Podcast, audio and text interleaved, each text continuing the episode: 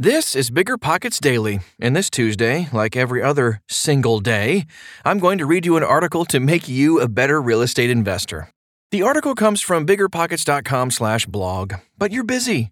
So, we give you the information in audio form too. Okay, almost time for the show. We'll get right into it after this quick break.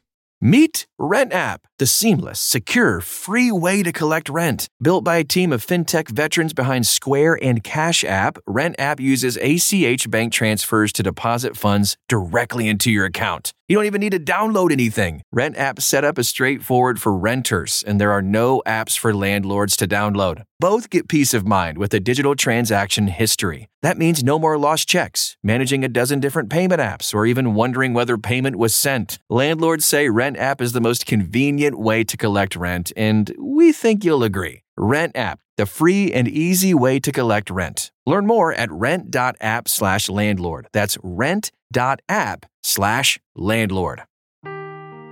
Seeking the truth never gets old. Introducing June's Journey, the free to play mobile game that will immerse you in a thrilling murder mystery. Join June Parker as she uncovers hidden objects and clues to solve her sister's death in a beautifully illustrated world set in the roaring 20s. With new chapters added every week, the excitement never ends. Download June's Journey now on your Android or iOS device or play on PC through Facebook Games. Housing Starts The Complete Guide by Ashley Friedman. Housing starts are one of the most crucial indicators for monitoring the nation's economic health. Understanding the dynamics of housing starts is essential for real estate investors because it offers valuable insights into current market conditions, including how ready people are to buy, build, move, and more.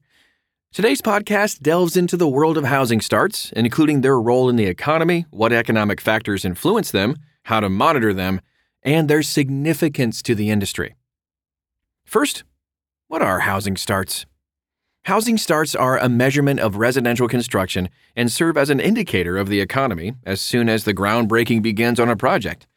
The U.S. Census Bureau, along with the Department of Housing and Urban Development, HUD, issue monthly housing starts data for the previous month around the 17th of each month. Key housing and residential real estate statistics, which include housing starts, are released by the Census Bureau as the new Residential Construction Report. This report contains building permits, housing starts, and housing completion information generated via building permit surveys and the Survey of Construction, SOC, which queries home builders across the U.S. The report and data for all three significant statistics and the month over month and year over year changes are displayed. Multifamily versus single family housing starts. If U.S. housing starts show a decline in new single family units relative to multifamily housing starts, it could be an indication that a supply shortage is emerging for single family housing. This may steer segment price increases, forcing single family homes to pay a premium. A decline in housing starts also indicates that the public might avoid expensive homes in favor of more affordable multifamily housing units. In addition, housing starts includes reports on apartment construction, which disclose inventory segment details and outline whether prior buildups exceeded expectations. All right, for example, provisional builders are initiating development of multi level apartment buildings in urban areas. These builders foresee a rising demand rate for apartment space in certain cities and act accordingly. However, in the event of a drop in demand for such housing, construction companies may withdraw their development plans. Housing demand impacts many things, including the decision to purchase new homes and home building activity. Let's take a look at some factors influencing these housing starts. So, here are just a few of the top reasons folks will see a shift in housing starts. Economic factors. Let's dive into a few economic factors that take a toll on housing starts. Interest rates, you may have guessed that one. When the Federal Reserve tightens some of its policies, mortgage rates rise, which can suppress demand for homes. During this time, developers are unlikely to pull back on construction of new homes. This usually leads to fewer building permits and overall fewer housing starts. On the other hand, lower interest rates encourage consumers to take out loans and buy new homes. Market demand. Let's say that investors sell their house at a low price to stabilize the market. If we think about it, an event such as a pandemic could cause an increase in house purchases, like it did during COVID. In reality, it's all about what's happening in the economy. Construction costs. Another critical factor affecting real estate's value is overall construction costs. Builders nowadays are not only worried about the steep interest rates, but they are still facing supply challenges. Government policies.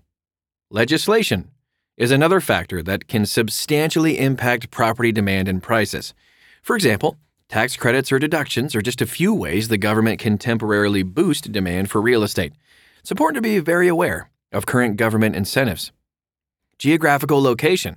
According to the Home Building Geography Index, HBGI, from the National Association of Home Builders, single family home buildings experienced negative growth rates in all submarkets in the second quarter of 2023.